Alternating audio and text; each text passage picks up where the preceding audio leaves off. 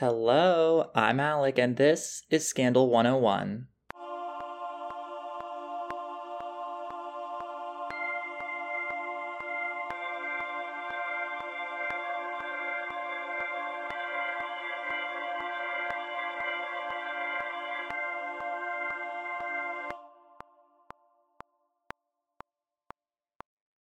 I have no idea why, but the past like five or six days over the general area where my apartment is, there has been a helicopter pretty much every night, like flying low and circling almost right above my apartment complex and like the things around my apartment complex. And I was walking to the gym near my apartment and it was like following me, but then it turned around and I thought I was in a movie for a second. Like when you look up and you're like being chased by a helicopter.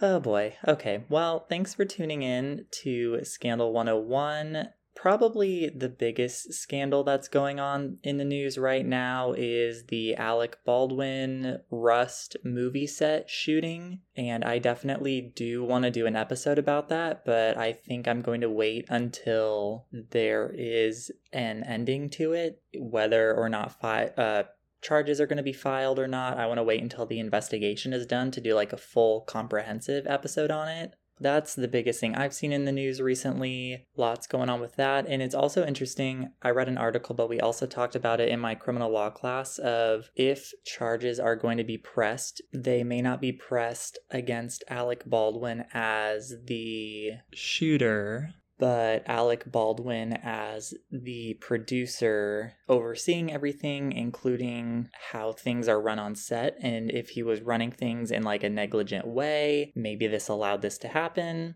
There was an interesting NPR article that kind of talked about that dichotomy a little bit, but we also talked about it in criminal law, so it'll be interesting to see what comes out of that.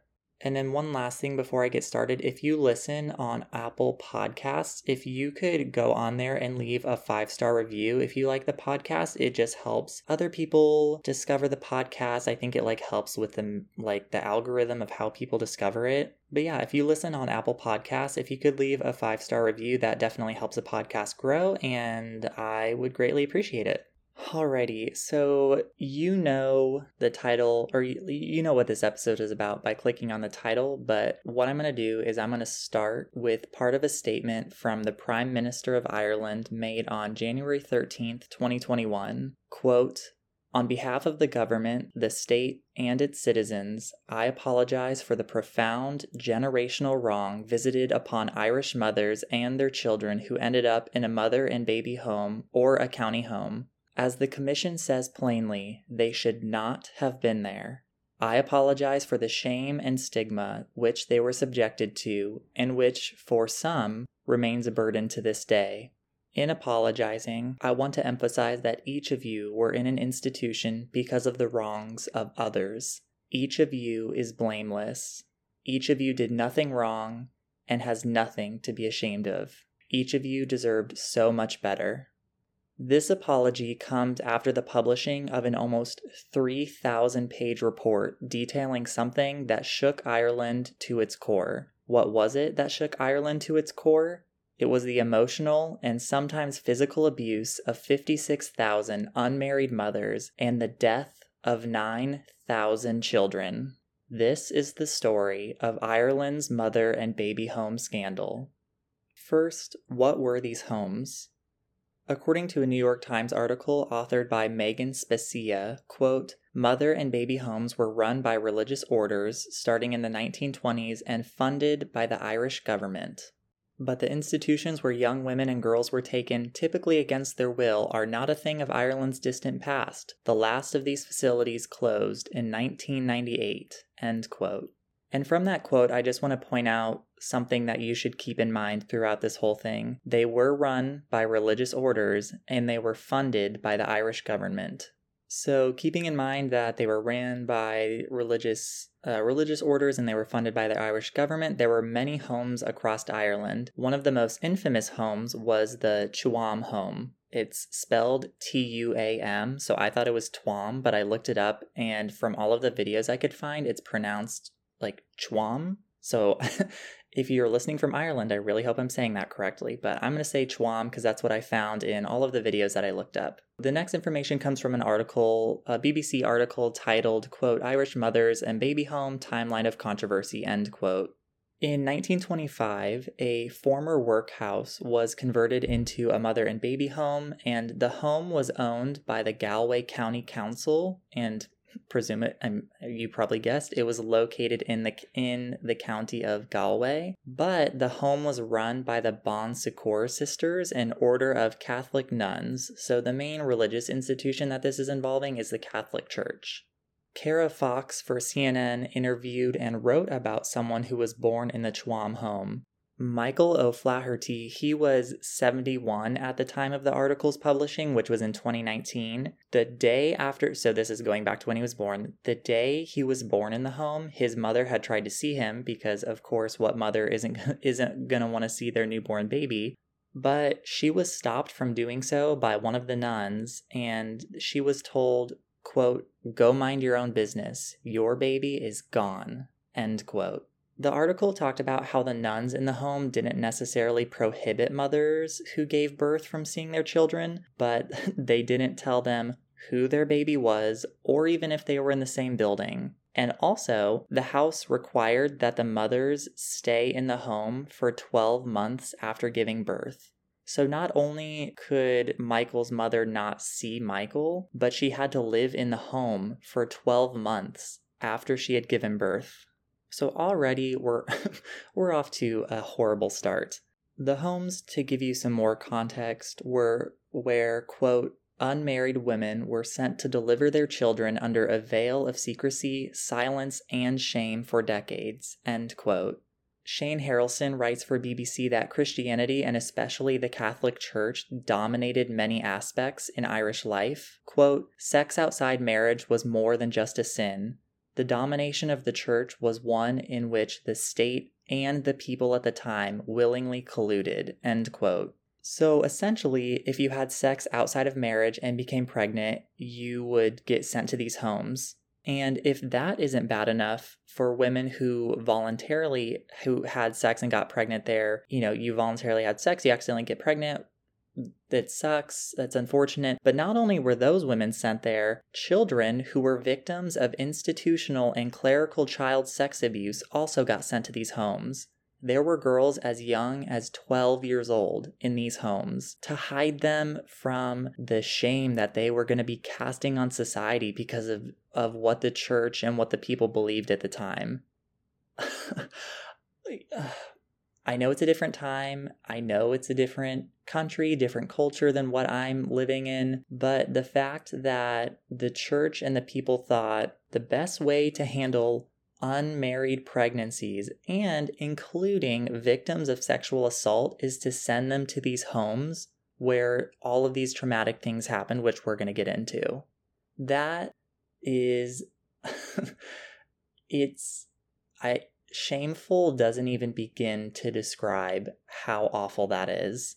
Going back to Michael, he doesn't remember his time in the home, but he does remember when he left, which was at age five. And he went to go live with a foster family with whom he lived for 10 years. And at that home, instead of the loving family that one would hope for, he was subjected to daily abuse. Quote, there wasn't a day that wouldn't go by that I wouldn't get a clip across the ear, end quote. When he was 15, he was sent to another foster family, not for any good reasons, but it was because his first foster family had stopped receiving payments from the state for housing him. His second home was even worse. He slept in a shed far away from his family, quote, quote, unquote, his family, and he worked from dawn until dusk. He said that, quote, I felt like a slave. You wouldn't do to an animal what was done to me, end quote.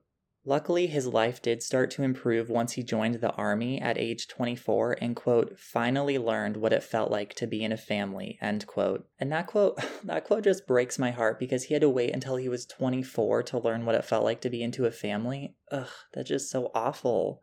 So, going throughout his life, he didn't know who his biological mother was, and he wanted to track her down. And through a lot of effort, he, with the, with the help of his wife, did. His mother, named Patricia, said that after returning from Tuam, she was turned away from the parish. Quote, the local priest there had told her family that she had brought shame onto them and the community. End quote. So, again, that's something else where the parish is telling people in her community and her family that she had brought shame upon them. And they were able to get to uh, know each other and they enjoyed a little bit of time together. But unfortunately, just after they had gotten to know each other, nine months after they had reconnected, Patricia ultimately passed away from cancer. But before her death, Patricia said that there wasn't a single day that went by where she didn't think about Michael. And I'm so glad that she lived long enough to be able to get to know her son a little bit. That's great.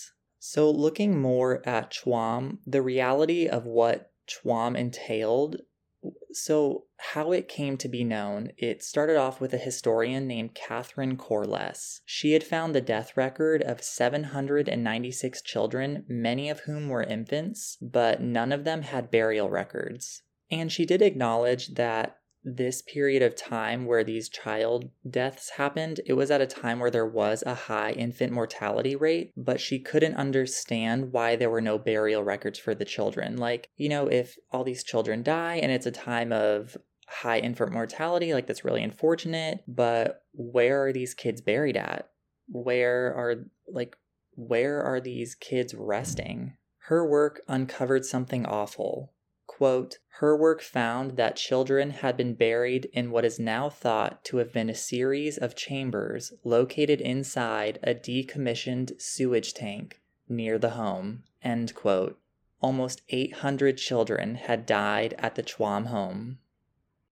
A BBC article was published in 2017 and it discussed how the grounds of the old Tuam house underwent test excavations in 2016 going into 2017 it was found that there were at least 20 underground chambers and there were human remains found in at least 17 of them. Quote, these remains involved a number of individuals with at with age at death ranges from apox- approximately 35 fetal weeks to 2 or 3 years old. So basically all of these remains in these like underground burial chambers were 35 week fetal age to 2 or 3 years old. I I just God, it's awful. Okay, so Tuam wasn't the only home. Going back to that New York Times article, there were 18 homes that were a part of the report that was released in 2021.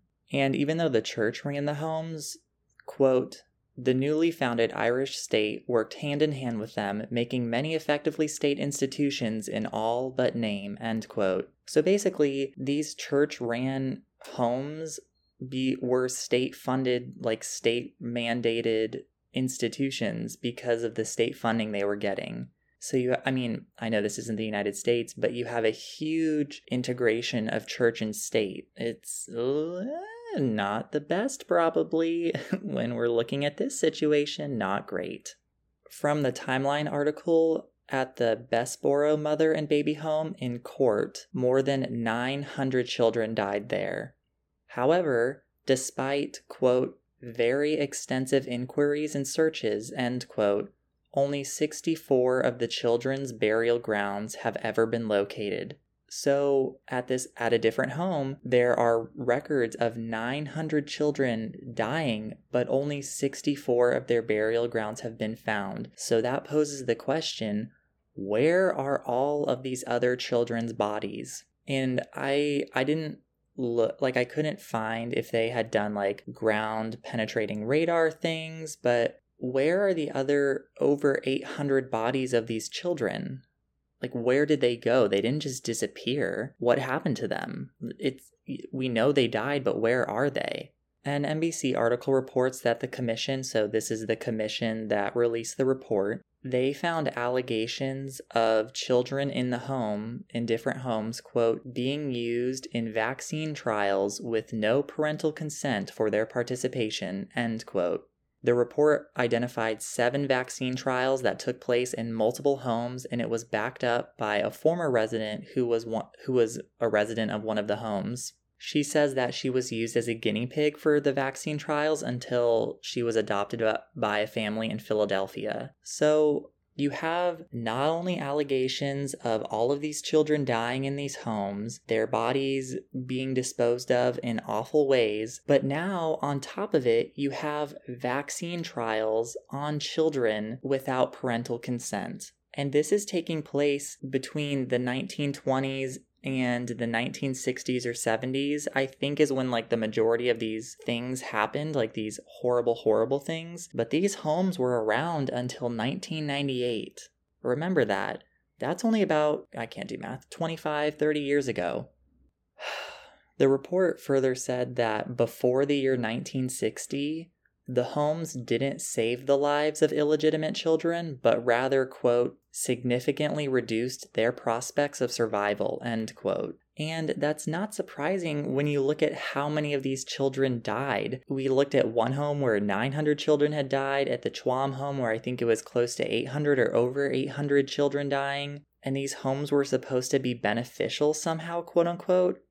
Mm, I don't know about that. It seems like they were I mean, they weren't there for the purpose of killing children by any means, but they were there shoving single women, unmarried women, and victims of sexual assault to go have their baby in secrecy so that they could not, quote unquote, shame society.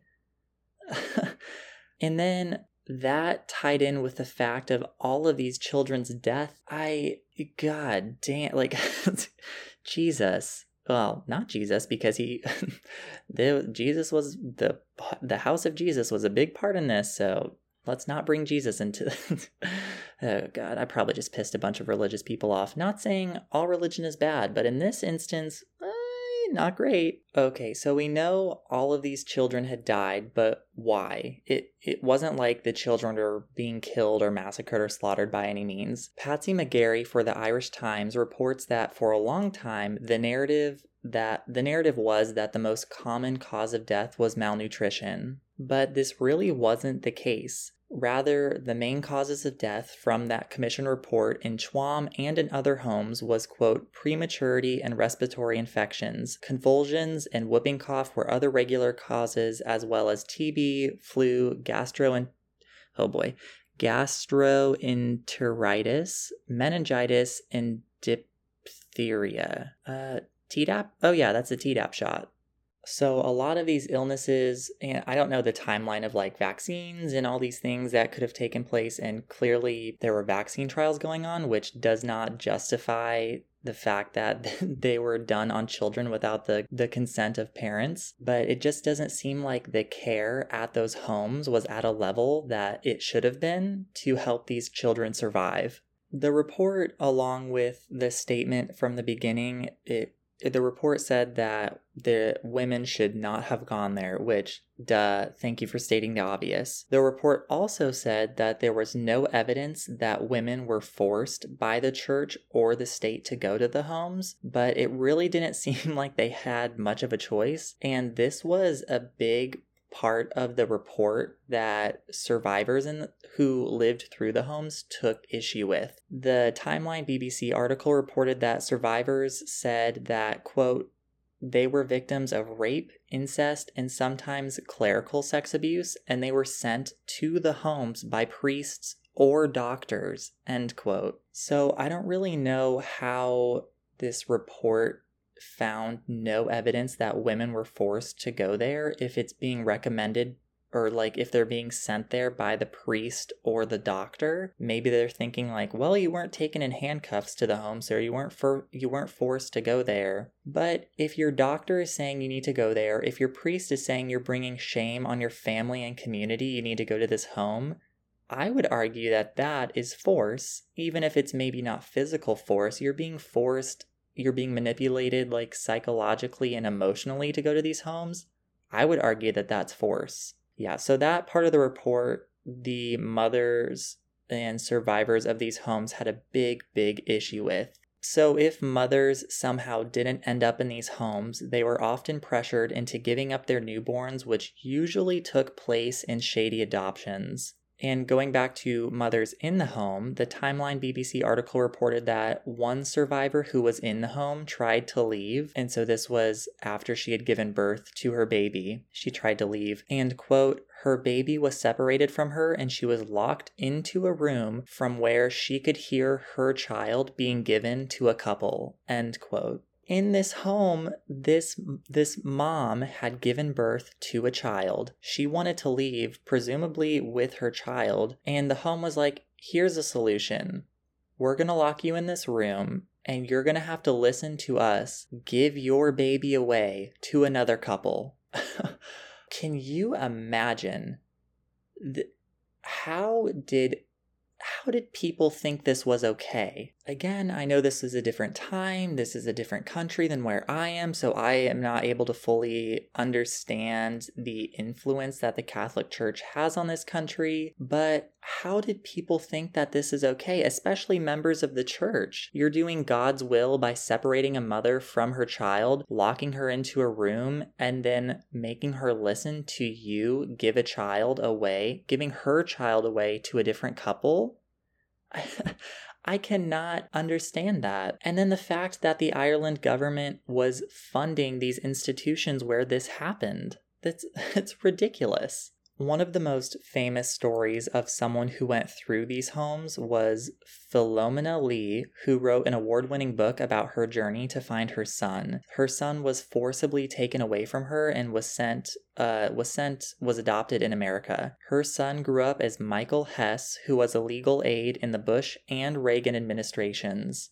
So it seemed, I mean, even though he was forcibly taken away from his mother, horrible, awful, we all know that that's horrible and awful. I mean, but it does sound like he did have a good life, which is good for him, but that still still doesn't justify him being taken away from his mother. But unfortunately, by the time she learned of his identity, he had already passed away. So, like I said earlier, um, the historian started looking into the Tuam home and came up with this horrible discovery, but revelations about what was going on at all of these homes started to pop up in the early 2010s from what I could find. And again, this report, this almost 3,000 page report, came out earlier this year in 2021. So, let's talk about what the survivors are asking for. Orla Ryan, writing for the journal.ie, spoke to a number of survivors who attended online meetings with OAK Consulting. Ireland's government hired the consulting firm to oversee the consulting process of figuring out how to move forward from this. And these meetings took place in March and April of this past year, or of this year, so 2021. The article reports that there is a consensus that survivors should have, quote, some form of redress regardless of how long they spent in the institution, end quote. The report that was released in 2021, this is what it says in part about financial redress, financial compensation, however you want to phrase it. Quote, financial redress for past wrongs involves the present generation paying for the wrongs of earlier generations, and it could be argued that this is unfair. However, while recognizing that all wrongs cannot be put right and that some groups have received financial redress, the Commission considers that the state does have an obligation not to discriminate between people in similar situations. End quote. There was also something introduced in 1973 called the Unmarried Mother's Allowance, and the report stated that because of this, quote, women who entered mother and baby homes after 1973 do not have a case for financial redress, end quote. Lastly, the report suggested that there should be a requirement of someone having been in the homes for at least six months to be able to get financial redress. But the thing is, this report from the commission is only a recommendation to the government, so it's not binding. And it what that means is even though like okay, so the survivors first of all were not happy with these requirements. They're thinking, okay, why does it have to be before 1973 even though even though there was this unmarried mother's allowance, the fact that this trauma still happened maybe after 1973, that shouldn't matter. And survivors are also mad because how come I had to stay? Like, what if I stayed in this home for five and a half months and I was traumatized? I'm not going to be allowed to get financial redress because I wasn't in there for your your requirement of six months. But the fact is that this is a recommendation, so there's really no, that I could find, there's no established form of financial redress as of the time of this recording, and I am recording this on November 3rd, 19... Tw- what? What? no, I'm recording this on November 3rd, 2021. We have not time traveled. Some people are also wanting a day of remembrance, like a national day of remembrance, to quote, remember all of the people who spent time in mother and baby homes and similar institutions, end quote. They also want memorials to be put up at sites all around the country where babies and mothers died, because remember, these homes were everywhere. It wasn't just one or two homes. And I, I've mainly focused on the deaths of the children, but there were instances across the country where mothers did die as well. One thing that comes up from this is who pays, because if you'll remember, these homes were run by the Catholic Church, but they had state funding from Ireland. One of the survivors says, quote, follow up with the Catholic Church, but in the meantime, we should be paid because if the state hadn't colluded with the Catholic Church and paid institutions, it couldn't have happened. They wouldn't have kept us for nothing. End quote. One thing I was interested in in doing all this research is what do the people responsible have to say about this? And if you'll remember, I started off with an apology from the Prime Minister of Ireland, apologizing on behalf of the state of Ireland. From that NBC article, one religious order, the Sisters of the Sacred Hearts of Jesus and Mary, which ran three of the homes investigated in the report, said that they, quote, welcomed the publication, end quote, of the report. They said, quote, For our part, we want to sincerely apologize for those who did not get the care and support they needed and deserved. It is a matter of great sorrow to us that babies died while under our care, end quote. A BBC article from 2021 reported that the Sisters of Bon Secours religious order, which ran the Tuam home, offered its quote, profound apologies, end quote, to the women and children who were there. An article by Ronald by Ronan Duffy cites public statements made by different religious leaders, and I'm going to read two of them to close out this scandal. Archbishop Michael Neary, Bishop of Tuam, said in part, quote, the Church of Jesus Christ was intended to bring hope and healing, yet it brought harm and hurt for so many of these women and children. This was a time when a single pregnant women and their children were labeled as, quote, unmarried mothers, end quote, and, quote, illegitimate, end quote, and then judged, stigmatized, and ostracized by their own families, by their communities, and the church. As a church leader, I apologize unreservedly, end quote.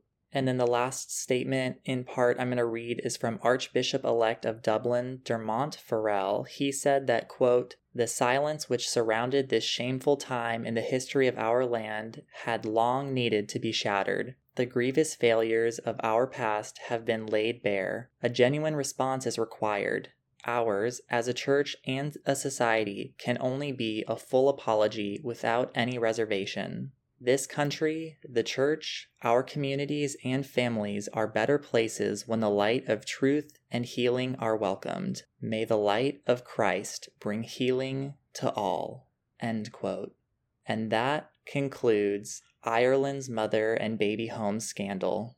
The first thing I want to say is this is no way, and I am, this is in no way a comprehensive report Clearly, because I could not have talked about a 3,000 page report in 30 some odd minutes. This episode encompasses a surface level view of something that happened in Ireland's history that I think a lot more people should know about because the church and the state allowed for 9,000 children to die and allowed for the emotional and sometimes physical abuse of 56,000 single women. But not only were these single women, these were victims of sexual abuse and rape.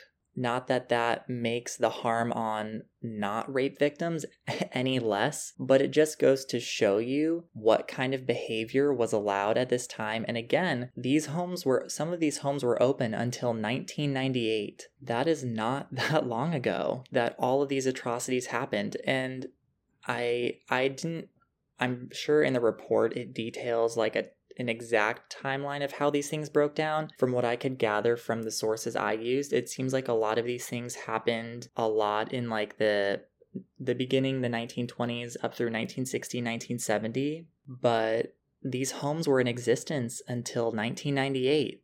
So just keep that in mind. That is going to conclude my telling of the Ireland mother and baby home scandal. There is so much information out there. There's that report that if you really want to read, you definitely can. Um, I'll put the website at the end, as always, where you can find the sources that I used if you want to read up on those. And now I'm going to read two personal scandals that have been sent to me. And one thing I asked was, What scandals thing happened in your small town? And they didn't say the town, but they said it's from North Carolina. The local mean girl was a senior in high school, an all star athlete with a 4.0 headed to a prestigious school. She cracked under the pressure and cheated on a major assignment. Another kid found out and emailed her from her from his school laptop, quote, I know what you did. You should tell the teacher or I will. End quote. The mean girl goes crying to her Karen mother. Karen goes to the school and gets the email kid suspended for communicating threats. Mean Girl gets off scot free, graduates with honors, and moves to New York City after graduating. That's horrible. Like, I. I don't. I mean, I guess technically that's a threat, but she cheated on a huge major assignment, so in my mind, she should have failed it or had to com- do a completely different assignment. And the fact that she got no punishment, not cool. And then this one, um, I asked, What's your family secret? And just so you know, this one has to do with sexual assault. So just a little warning. Family secret time that made me very angry. My mom and grandma were sexual assault victims, but neither one told the other.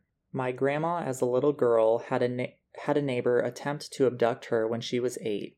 She was afraid to tell because back in the 20s, sexual assault happened more than people realized, especially on children, and she never told her kids out of fear. My mom, as a little girl, was groped by a friend she had growing up. She didn't say anything because she didn't want to ruin his future. What made me angry was the outrage I had, both telling me their stories and said I shouldn't be angry because it was, quote, a different time. I'm a victim myself as a, uh, I'm a victim myself as a man.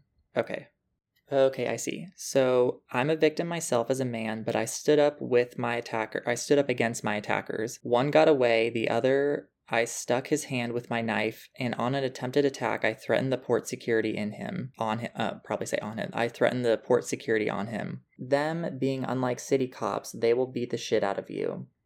If I ever have kids, I'm going to tell them if an adult or a peer inappropriately touches them, to hit them in the face or groin and run. Call the cops and me or their mother, because the minute I touch down and the cops don't save them, I will rain hell on them. Yes, I think, I mean, that is an, unfor- an unfortunate story, especially the fact that there's uh, like there is a pattern of people in your family being abused. So I do, I apologize to you and your family for having to go through that traumatic situation. But one of the reasons why I think that one was important to read is to teach young people that if something inappropriate does happen, it's okay to speak up and they should speak up. Our culture, I think, especially with the Me Too movement, we were talking about this in criminal law, bring it up again the other day. Our culture has finally started to realize that the constant sexual assault, rape, battery that not only women but men, members of the LGBTQ plus community, that those people face is more prevalent than we probably realize and want to realize. And it's okay to speak up,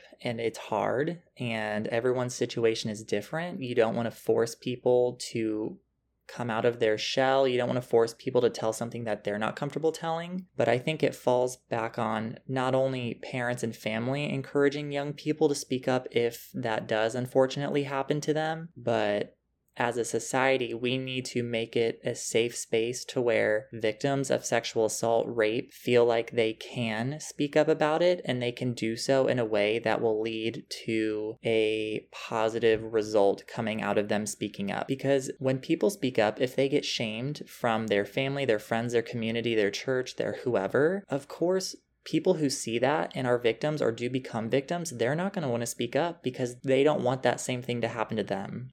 So I read that because it's in like it's interesting to hear people's things that go on in their families. But I, another reason why I read it is you as an individual try to work toward being someone who allows a safe space for victims of sexual assault, rape to speak up if they choose to speak up. Because having that safe space, I'm sure, is going to help that victim of sexual assault, rape, abuse, I'm sure it's going to help them be able to start to find some way to move forward. You don't want someone to be stuck in a shell where they, they can't feel like they, or where they feel like they can't talk to anybody. Whew, okay, kind of a heavy, definitely a heavy episode and a little last heavy scandal, but I hope you enjoyed this episode question mark. I hope you found this episode interesting. It was definitely one that was hard to research and i'm sure it was hard to listen to but yeah it's definitely important and it needs to be talked about. So segueing from that really hard topic. If you want to stay up to date on Instagram at Scandal 101 Podcast, on Twitter at Scandal 101 Pod, Facebook page Scandal 101 Podcast. The website is scandal101podcast.podbean.com, and that's where you can find the show notes where I have all my information. And then the email, if you want to send your personal scandal, is scandal101podcast at gmail.com. Uh, yeah, this was a rough episode, but I want to thank you so much for listening. And this has been episode 25 of Scandal 101.